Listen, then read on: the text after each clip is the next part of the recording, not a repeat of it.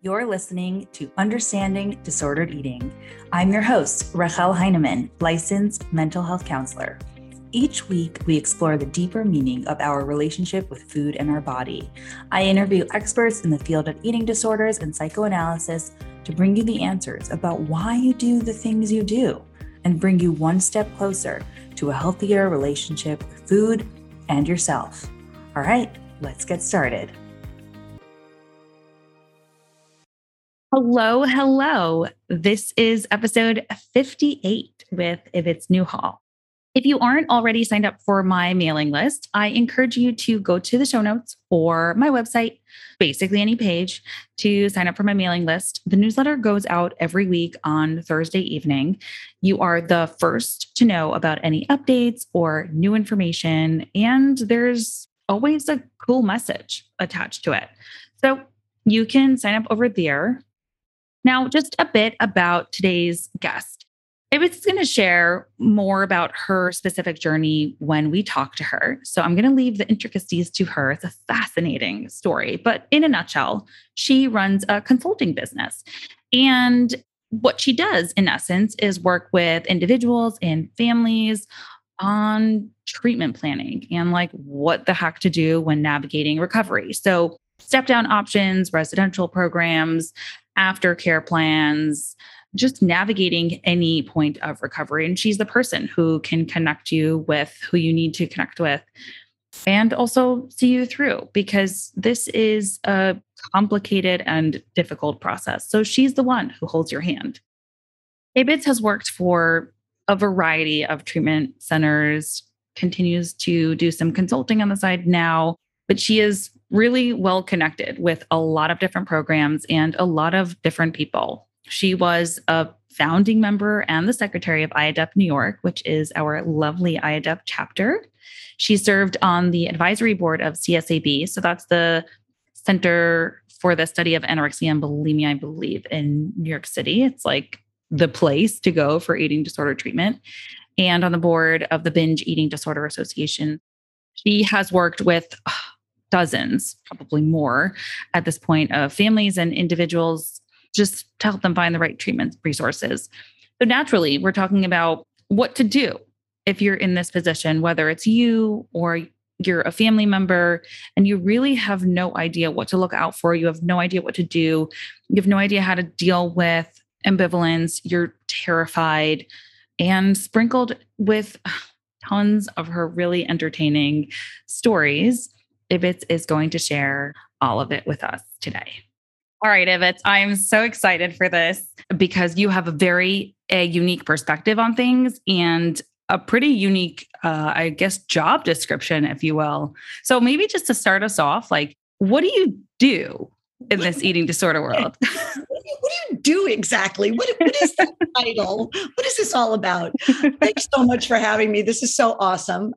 I'm Ibbotts Newhall. I am a treatment resource consultant, and you might question, what on earth is that? And after a lot of years in outreach and working with teams and really seeing the ways in which individuals and families were really struggling really understanding the different elements that were necessary in treatment and the amount of time that would take and the different components that were that it would take it seemed to me that people needed a helping hand. They needed someone to help them wade through all the different information, to wade through all the different the different pieces of advice they were getting and to be able to really think clearly about what the next best steps would be whether that was in choosing a residential treatment program or where do we start? Or do we start at a lower level of care? And what happens in residential treatment? And what do we need to do afterwards? And i saw people struggling with this over and over again and thinking well of course janie can go back to college right after treatment. And when i worked for treatment programs we would all go no no no no no. We we need some more time to get all of this recovery baked in. So having seen that over and over again, I thought I just taking this from a parent point of view and the point of view of someone who has been in that eating disorder brain herself, I thought uh, families and individuals really could use some guidance. And I was also really lucky that I had made so many contacts across the country in my career that I felt that I could draw on those friends and resources to bring them to people's doorsteps in, in effect and to get them lined up with people and programs and, and different options that they might not even know about or know existed. So in essence, you're like the beginning person. If someone's just like, ah, I don't know what to do. I can be beginning, I can be middle, I can be end. People often reach out to me at different points along the way, whether they're an individual or a family member, spouse, parents, whatever it happens to be. So I can jump in at different points along the way. I think it is often most helpful if I can start with a family and individual at the beginning. Mm-hmm. But it doesn't always work like that. And sometimes uh, you hit a bit of a speed bump and you think, ah, what do we do here? We need a little little extra help. So that's where where I can come in. I love that. I mean, it's also so perfectly unique. Like I'm a therapist. There are tons of therapists. There are tons of dietitians and residential programs. And it's just sort of information out there if you don't know the ins and outs. So you're the who knows what and who that comes it's a way into to Put it, put it into some sort of understandable context. And yeah. what I'll often suggest to families and individuals if you have a team or even just one team member what is that professional recommending and why? What are the things that that professional is recommending for you? That professional may have some wonderful ideas about programs, or it may be a set of requirements that are necessary. And the individual and the family may also have their own thoughts about what might be important and what what do we need to know and what are, where are we going and what are we working towards and so trying to take all that different information and put it to the direction of finding the best fit whatever level of care or situation it requires yeah so how does someone end up doing something like this and I'm sure it's not just one answer. So maybe start with, mean, with whatever you mean, point. You mean, you mean doing what I do? yeah, yeah, doing what you do. You know, it's a long and twisted road. How much time do we have? well, for a story, as much time as we need. Yeah, maybe I'll just start quickly at the mm-hmm. beginning.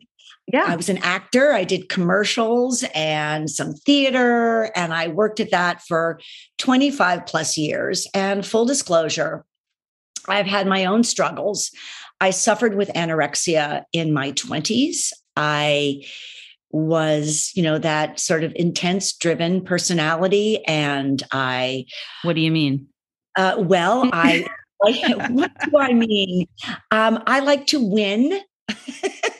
I'm just going to lay it out there, super competitive in everything that I do. And I think that it really landed with me. It just felt like something that was achievable. That I, the more weight that I lost, how exhilarating it was, the more I exercised, how exhilarating it was, until the point where it was really beginning to affect me in all aspects of my life, my relationships, my career.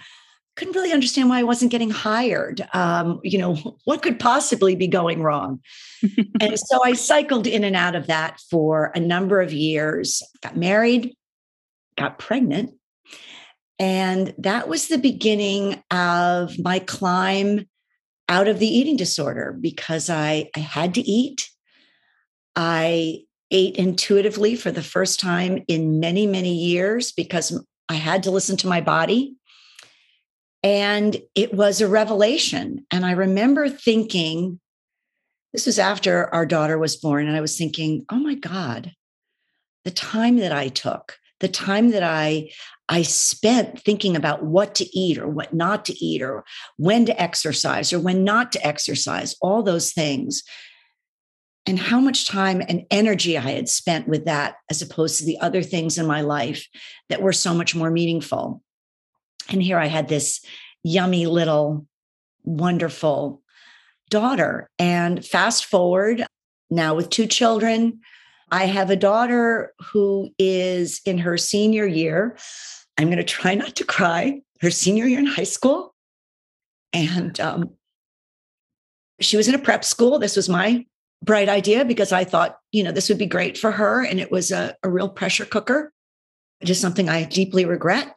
And she got into college early and came home, and everything was just, she was so relieved. We were all so relieved. It had been a really tough experience. And then she started to restrict. And right before our very eyes, the light in her eyes went out. I didn't believe it. I didn't believe what I was seeing. And here I'd been in this body and brain myself. I had done this. And it was my husband who said, Ibbits, we have a problem here. This is, I mean, he just saw it almost immediately. He said, We have a real problem here. And I said, Oh, good heavens, no. Um, you know, she's much too sensible for that. yeah, right. Yeah. I should have known from my own experience that that you know much too sensible for that was you know was that was far too rational uh, a thought. And she lost a tremendous amount of weight very quickly and we intervened very quickly. We got the school involved and we were and she kept dropping weight and it was scarier and scarier. At that point i re- really knew nothing. This was back in 2002 and we were thinking we were going to have to take her out of school and that she was not going to be able to go to college and every dream she had and every dream we had. You know we're just it's going to be you know maybe it was not going to happen. And my husband and i just said okay if that's the way it's going to be that's the way it's going to be. We got very lucky through a series of events and you know things that people said to her just kind of woke her up and the only way I can describe it is we were able to sort of catch her and pull her back from the brink. But we told her that we were not going to send her to college. She was not going to have her summer plans. None of that was going to happen until she was strong and well enough to do it. We were just not going to be those parents. So we we were some of the lucky ones. I know now that she cycled in and out of it for a number of years with various behaviors. We're now pretty honest with each other about what each of us did in our lives so fast forward a few years and I had been an actress for many, many years, and I, it was beginning to kind of slow down. And I was thinking, I need to get a you know a job job here, and uh, and then my husband was in the financial services world, and he was helping to bring together some of the financial backing for what was to become Timberline Knolls. And I thought, this sounds really interesting. They had a, you know, they're going to have a school attached to it. And I thought, gosh, if I had known that there was a place that had that at the time, we were so we were just in the woods. We were in the, the wilderness on what, what to do at the time. And I thought, if we had known that that there there was a place like this, or there could be a place like this, that might have given us a sense of of relief that you know some of that fear that we had about putting a child into treatment about could she continue her education maybe that would have calmed us down a little bit. And so i basically um, I, I talked them into hiring me because um, I gee, I'd be great at this. I knew nothing. I knew no one. no one knew me. No one knew the program because it was brand new. I mean, how hard could it be? And it was a steep learning curve, that was for sure. But I had a lot of patient people who were very, very helpful and taught me tremendous, tremendous things over time those mentors and teachers are, are almost too numerous to mention all the people who gave wonderful presentations at conferences while I was writing things down.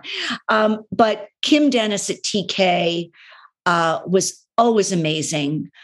I would say that the team at Oliver Pyatt Centers, Wendy Oliver Pyatt, a mentor and friend, still is. We'll get to that later.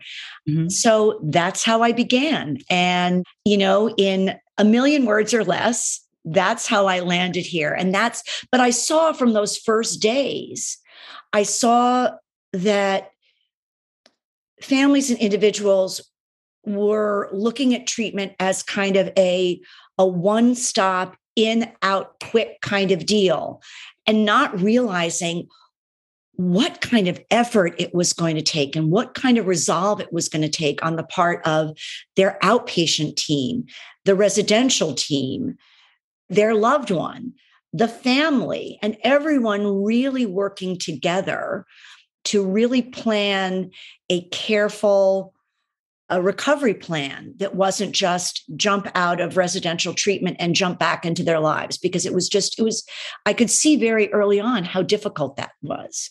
And so i always kept that in my head and started to really advocate for robust treatment plans wherever i worked and um, really developed at, at oliver pyatt this kind of plan to really think through this with teams with families and then i put that into what I do now. I love that. So, I mean, you sort of alluded to a, a lot of different factors already. A lot of different sort of, things. but even just putting it into um, a, a couple of things, obviously, there isn't enough time to say everything. But if somebody is contemplating getting help, mm-hmm. whether it's for themselves or mm-hmm. for a family member, right. what do you think is important for them to know? I think as a family member, it's important to understand the seductive power of this disease. If they can possibly begin to comprehend, though I think it is very difficult unless you've been in that brain yourself, how that seductive power permeates every corner of that individual's being. And, you know, sometimes I, I have referred to it as a demonic possession. Um, you know, I will say that of myself. But for the individual, this is terrifying. Even if intellectually that loved one knows very well how destructive this disease is and what it's taking away from them, it is terrifying and scary beyond belief to think of taking that first step. And if they've been through this a number of times, to think, think about taking that painful step yet again. Um, and for parents too to understand what that undertaking is and that fear that that loved one has. And for the individual, because often when we're in on that inside looking out and feeling like everyone's against us and trying to you know we, we we kind of blocking out and filtering and you know not hearing exactly what people are saying mm-hmm. and it, it it can be under the guise of um, they don't understand who I am. They don't understand what I can do. They don't understand how I feel. Um, they don't understand me.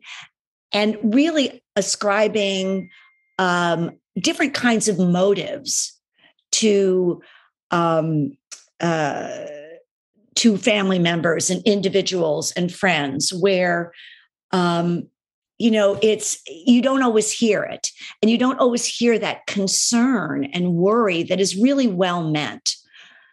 Um, I often say to, to parents and I say to individuals who have parents that um, being on both sides of this, I and seeing and having that terror of not knowing what to do as a parent, that, you know, it's an imperfect science parenting. And mm-hmm. sometimes the biggest mistakes that we make are ones that we make because we do love our kids so much and we're trying to do the right thing. Sometimes we get lucky and we do the right thing. And sometimes we just make mistakes, big ones. And sometimes we keep making them because you get into a pattern. So that may be more than that individual can take in when they're really at the cusp and we're trying to figure out what those next best steps are. Um, but I think it's important for the individual to really to try as best they can to think about their before life. And mm-hmm. to think about what they in their heart of hearts want to be able to do. And sometimes there's not much room in their brains to even think about that. Um, and sometimes as families and loved ones partners spouses friends you know, sometimes we have to do very difficult setting of boundaries with an individual because they, the thinking can be so clouded. Um, and I've seen it over and over again. And I am, I think, stunned every single time, sometimes with these amazing individuals who have so many gifts and so much possibility and there's this narrow, tiny pinprick of light through which they are looking, and they don't see any other path. Um, and this can sometimes extend too to when they're when they're getting a little better. Um, you know that there is a world of possibility out there. Now that you know that there's more sort of oxygen and health around you. Anyway um, that there's there's just so much there. And really with each person i think it's it's a little different. Um, but you know sometimes um, a parent will say but you don't know my child you don't know mm-hmm. my spouse you don't know what my son is capable of and I find myself saying, I don't, I don't know all that magic. And we're going to try and use that. We'll try and use what magic they have and what strengths they have. But what I do know and what the professionals that you're working with know is the way this disease works in the brain and body and takes over, and the similarities that we see from case to case and what it does to people. Yeah. So even just coming at it, you know, from two separate perspectives mm-hmm. as an individual or as a family right. member, which you've been both. So not that you know what people are going through because you've gone through it, but that you I wouldn't I wouldn't I wouldn't assume. no, of course not. No, but it does no, give no. you a unique perspective yeah, to potentially right. put yourself in somebody else's shoes right, and right. not just as somebody who's experienced it, but someone who's experienced it as a parent, um, and herself that you mm-hmm. can sort of see so many different sides to it. And of course, now professionally. Right. So it, it also sounds like you're sort of highlighting, especially when somebody is in the throes of their eating disorder, that that's the thing that they focus on. Yeah. Um, whether it's a which came first, the chicken or the egg, right, in terms right, of a symptom or consequence, yeah, yeah. it almost doesn't matter, but it sort of narrows their focus in terms of what they want to do and almost their optimism for what can be next. Right. So, sort of understanding it from, okay, this is the person's perspective, and this is the parent or the family member's perspective. And it probably isn't the same. So, how can we work that through?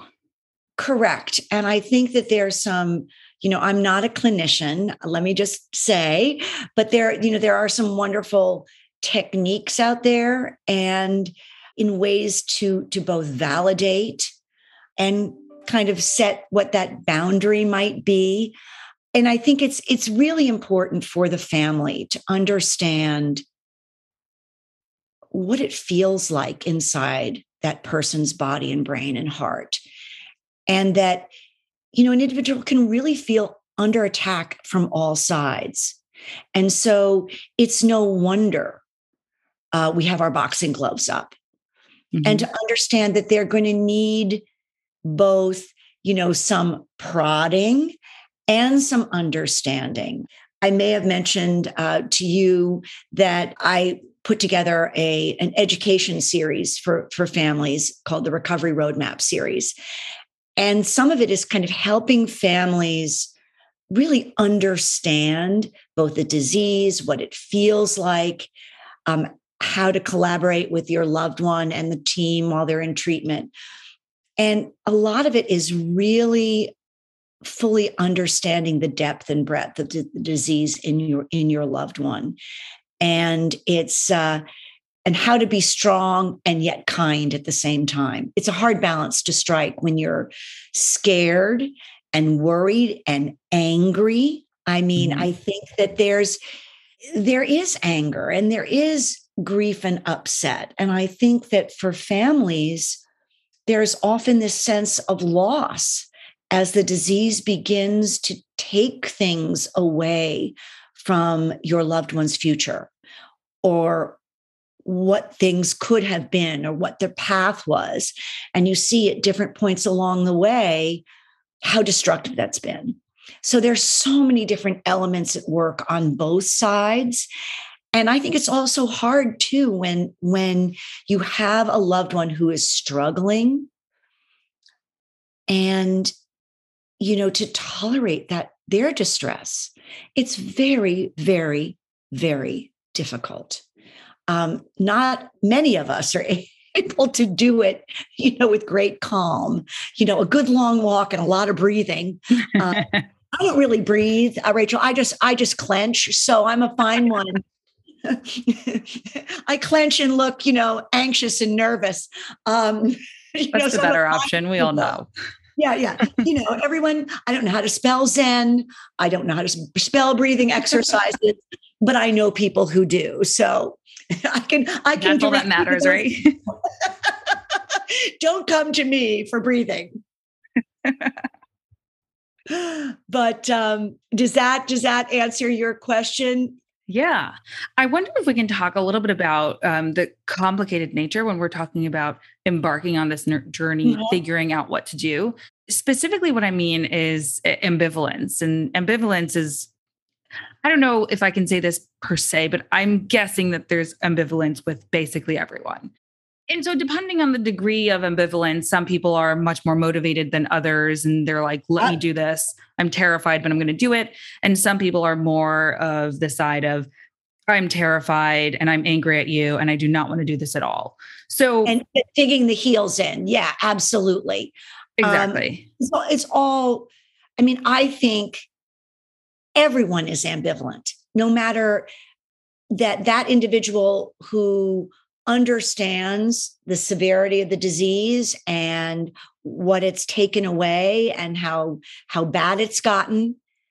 Even that individual once arriving at let's say a higher level of care there's this oh no no no no no no no i i no no no i did not mean this. I did not mm-hmm. no did i say i wanted to do this? No no no i did yeah. not mean this. You know, no no. No i meant like if it's florida with a pool and access to a beach kind of thing that's not this. Yeah i mean right if it could be like a you know a spa where you didn't have to eat actually um, you know like you didn't actually have to eat any food that would be awesome.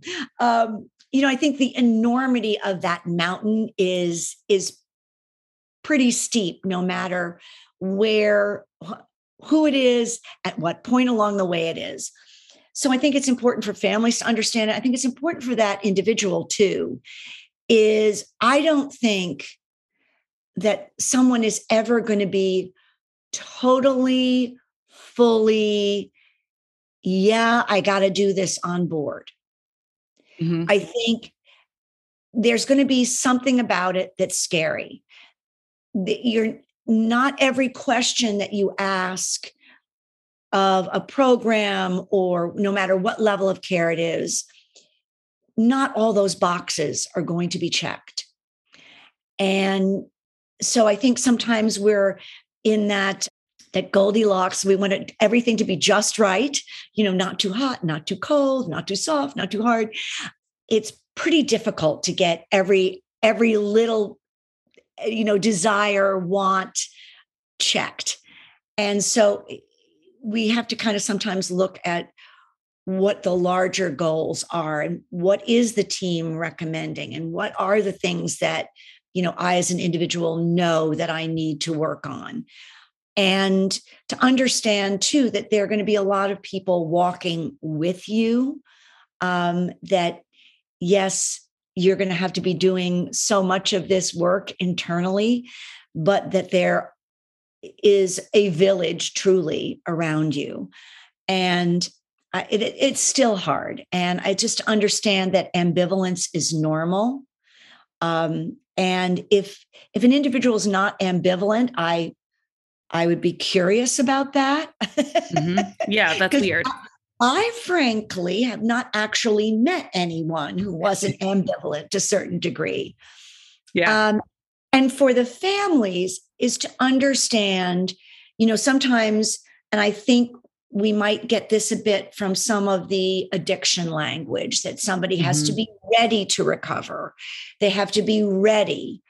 Um, and maybe, as my colleague Wendy Wright says in uh, the recovery roadmap, that sometimes it there might be a tiny corner in there. There might be a tiny ember that knows and so we do try to speak to and encourage and blow on that ember to get it yeah. to be a little bit more, you know, on fuego, on flame, uh, you know, to, to move things a bit. But, you know, we're never probably going to get full buy-in because it's it's really asking really too much, I think, and expecting too much of someone to be able to say, yes, I really want to go away for a couple of months and I I really want to have to sit down at meals and eat this food and do this deep difficult work. Sure, I'm all over it. Um, mm-hmm. I, I, don't think that that happens, and uh, and that's normal. So, what about some people? I'm sure you've encountered tons of people this way that it's not even so much ambivalence that they feel two ways. It's more so that they're resistant and they're not interested. Yeah. Is there anything to do? I mean, I know we can't like sort of chain people and say, well, you're going to go. Um, no, the, the duct taping someone to the car is usually not, you know, it's, it's frowned on. Um, so, so we don't do that. Much as we think, hmm, how do we, how do we, how do we get them to go? You know, I think that there are, and if if your listeners, some of your listeners are individuals who are suffering, you know, understand that I'm I'm working on this both from the perspective of having worked with teams and having worked with families as well as individuals themselves. And, you know, I think it is, you know, I think the scary thing is sometimes that resistance and then the realization that they absolutely must do something sometimes comes too late.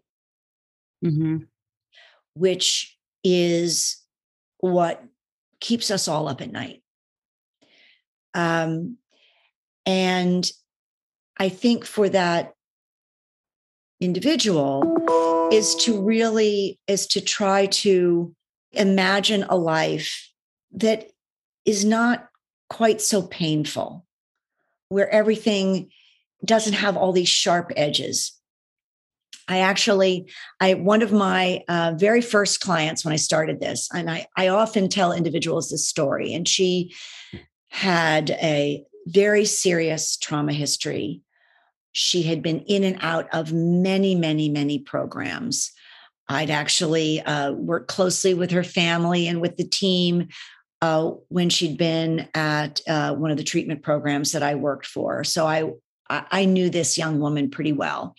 And in fact, we'd had a couple of, you know, I was trying to recommend some things. And one call, she was great. And the next call, she was screaming ex- expletives at me and calling me names. And this is where a thick skin really comes in handy.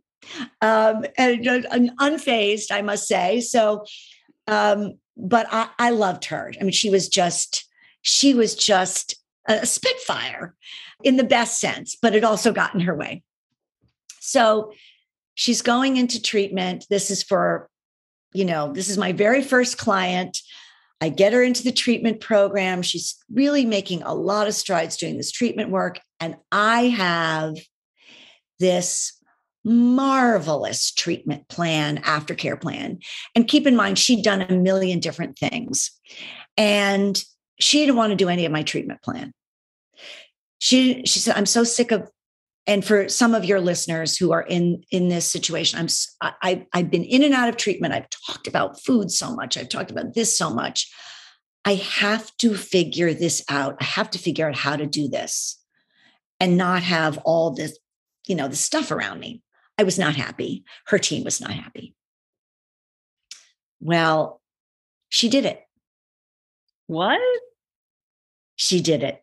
She did it. Um, she had she always had the tools. It's a little like Dorothy and the and the ruby slippers. She was always able able to get from Oz back to Kansas. She just didn't know it, mm-hmm. and she didn't realize that she had the power.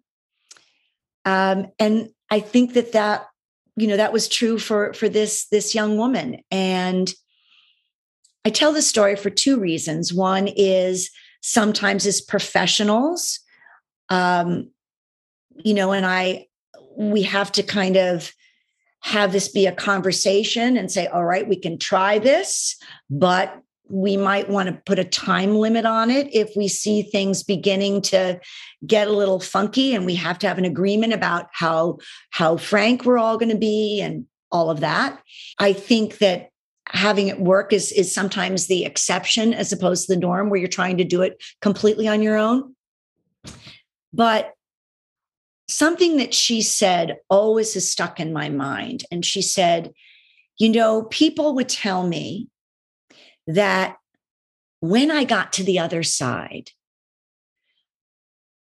how good it would be and how good it would feel.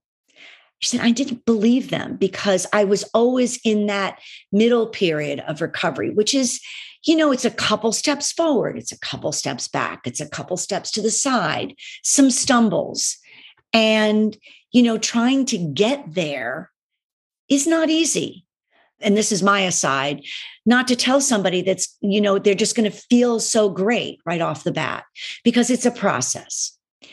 And this is what this story illustrates to me. And she said, I was wondering when it was going to happen, when I was going to have this like, ta da. Yeah.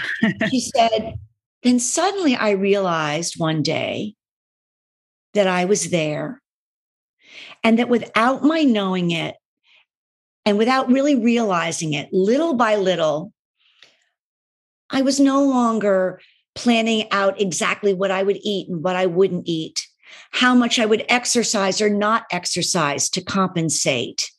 You know, all those hours and hours and hours that were taken up by those eating disorder planning thoughts. And she finished graduate school and she got married and she has a baby and she's going to be a clinician.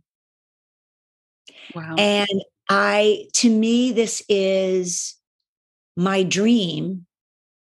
You know, they don't have to become a clinician. Uh, they don't have to be married. They don't have to have a baby. But the, just the notion that, you know, there is this life that's possible. And she, we laugh now about the expletives that she used, like F you F you and all your effing this, that, and the other thing. It's like, okay, so um, can I just finish my point, please? so that's, I think, I, I, I always try to tell individuals that, you know, it's not aha, it's oh, oh, here I am. Yeah. And it also sounds like the the biggest piece, the most profound piece is the absence of all this anxiety and planning and obsession. It's not so much all of a sudden your life is rainbows and butterflies and peaches. Yeah. It's totally, I mean, life is still life, but it's just sort of you look around and you're like, oh, oh. I'm oh. doing life. I'm not obsessing. Not doing, I'm not doing, you know, eating disorder meal planning. Exactly. Yeah, yeah. Which is which is important. I hope it's not uh, a discouragement to some people yeah. in that it's, you know, we're working toward but yeah, I mean, it would be wonderful. Yeah, it'd be wonderful if you know, having gotten to the other side of this hideous thing, we all, you know, everything was like, "Ooh, yes, fabulous." You know, looking like Beyonce with the, you know, I woke up like and blow your, you know, it's like that's what I want. I, I want, I want to be Beyonce. Um, yeah. but um, it's uh, it's you know, like you you put it so beautifully. Life is still life. It is. It has its bumps, its bruises, um, it's it's tragedies, it's victories, it's you know wonder, it's difficulties. but it's the time that you feel like you like where everything else was in this teeny tiny itty bitty margin and i think there is a um you know you asked me a question before we got started about that narrowed focus about what's possible mm-hmm. and um you know i've now lived a you know a number of decades shall we just say? Quite a few. Um, a whole bunch. One of the things that I've learned over time is that there are so many twists and turns and opportunities and things that a path that you you might take that you know you didn't know was even possible.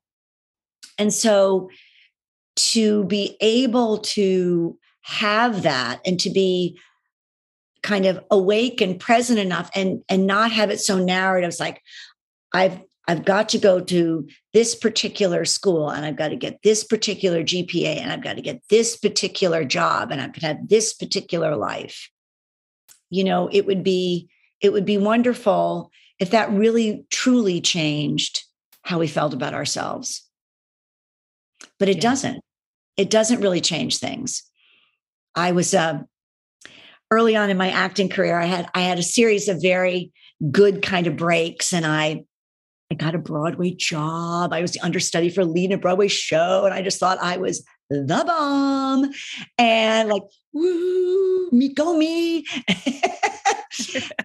you know, all of that Beyonce hair flowing, blowing. Yeah. uh, you know, Ibbits Newhall, you know, in full form. And a few weeks, you know, a number of weeks in, I realized that I was I was still the same person. You know, it hadn't really changed me. I still had the same highs and lows. You know, the relationship problems I had were still the same. After I told everybody I was going to tell that I'd gotten this great job and, you know, and they oohed and awed, I couldn't tell them again that I got. It, it was like I couldn't keep reliving them going, oh my God, that's amazing. And I realized since when I ran through everybody who was going to say that, that I was, you know, I was still left with who I was, which is a great disappointment. Yeah. it had, you know, so had really transfigured me in some way. It was great. Don't get me wrong, but it really hadn't, really hadn't totally changed things. So yeah, I have one last question. I'm not even sure if there's an answer to this, but I guess I'm mm-hmm. thinking about a few different cases that I've encountered, and I'm sure you have as well, in terms of maybe the person is a little bit more okay with getting help, whether it's therapy or any right, form of right. higher level of mm-hmm. care. But the family, or particularly the parents, if it's let's just say like a college age student, are maybe less on board. What do you do in that sort of situation where it's almost like the parents need more convincing? I think there are a lot of factors at work. You know, there's often the push to get back to school, or what happens if, you know, so and so, my child does not take that internship, or what happens if a, B, or C. And, you know, it's it can be very difficult uh, for them to really understand what are the forces at work. So, I mean, I've had to really, and, and sometimes it may be one parent, not both. Um, we'll see that where, um, you know, sometimes I'll ha- have a dad or a mom that is really not on board. And and you know there's usually there may be a softy in in mm-hmm. in the relationship too that just says i know she can do it. This will be so damaging if he doesn't go and do this this college or internship or job. So there's a lot of education. And um, i have very much a kind of a, a very blunt approach. Um, as a parent, I do try to put it in context as I know uh, what that's like. Um, and sometimes too, you know, they're just, they're just, they can be a little scared of their child being mad at them. Mm, yeah. Again, a lot of different layers to, to kind of peel away. And I often have to really tell a family that they have to focus on what this individual needs now, because if it's not addressed, um, we, we talk about this in the recovery roadmap series and, and there's the analogy to cancer. If your child had cancer or lyme disease you wouldn't say oh you only need to do like a little bit of treatment on that.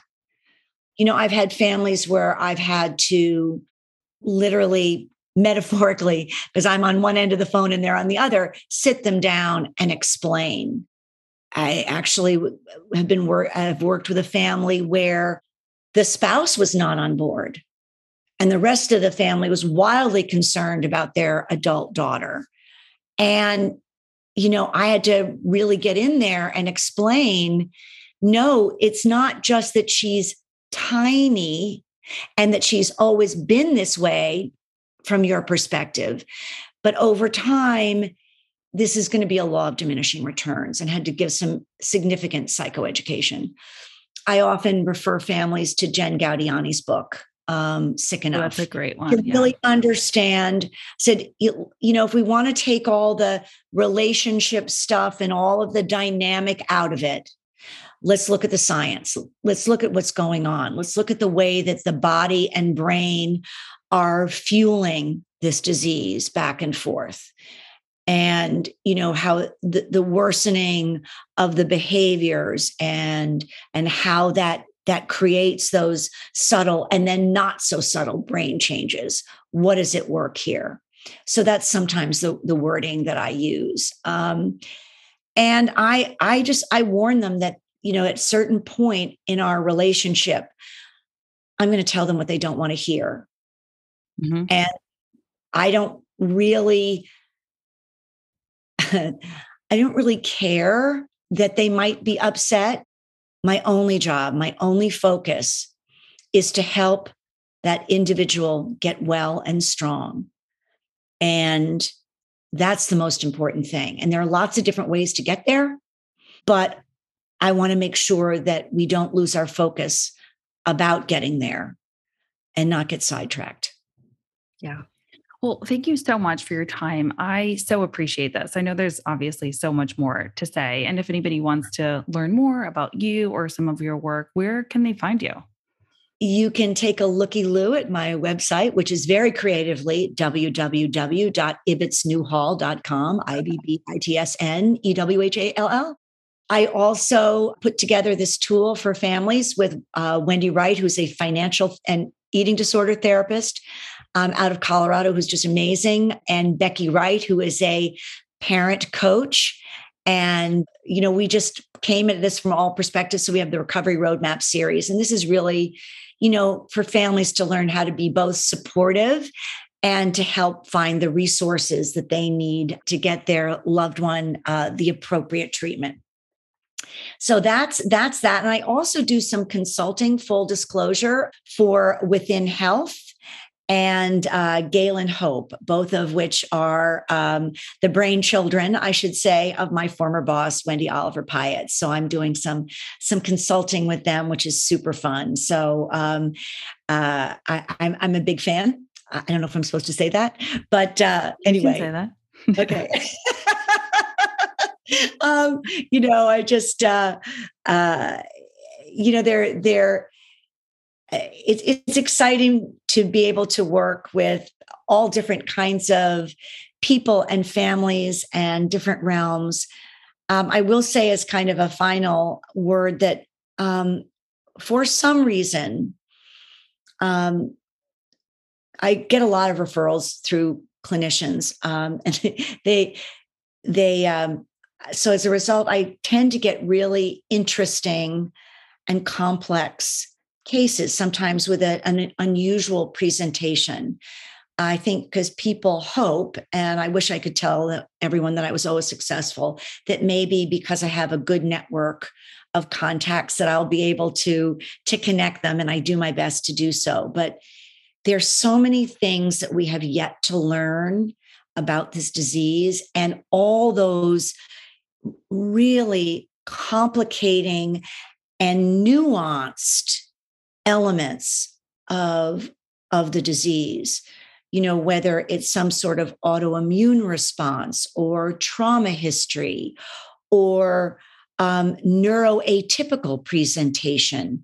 We, you know, we really do have to understand the body and brain that that individual is is living in and you know it to, just to put the lie to what i said before we know the disease there are also some very particular things that we must look out after and look for and address sensitively in a sophisticated and nuanced way. And so that is my hope for treatment. And, you know, you just press play and I could just yakety yak for hours on end. But uh, this has been such a privilege and I appreciate so much that you know for for bringing me on and asking such lovely questions. Yeah. Yeah. I'll talk to you soon. You made it to the end. Thank you for listening. Every single one of your downloads means so much to me if this conversation is leaving you wanting more, be sure to sign up for my newsletter.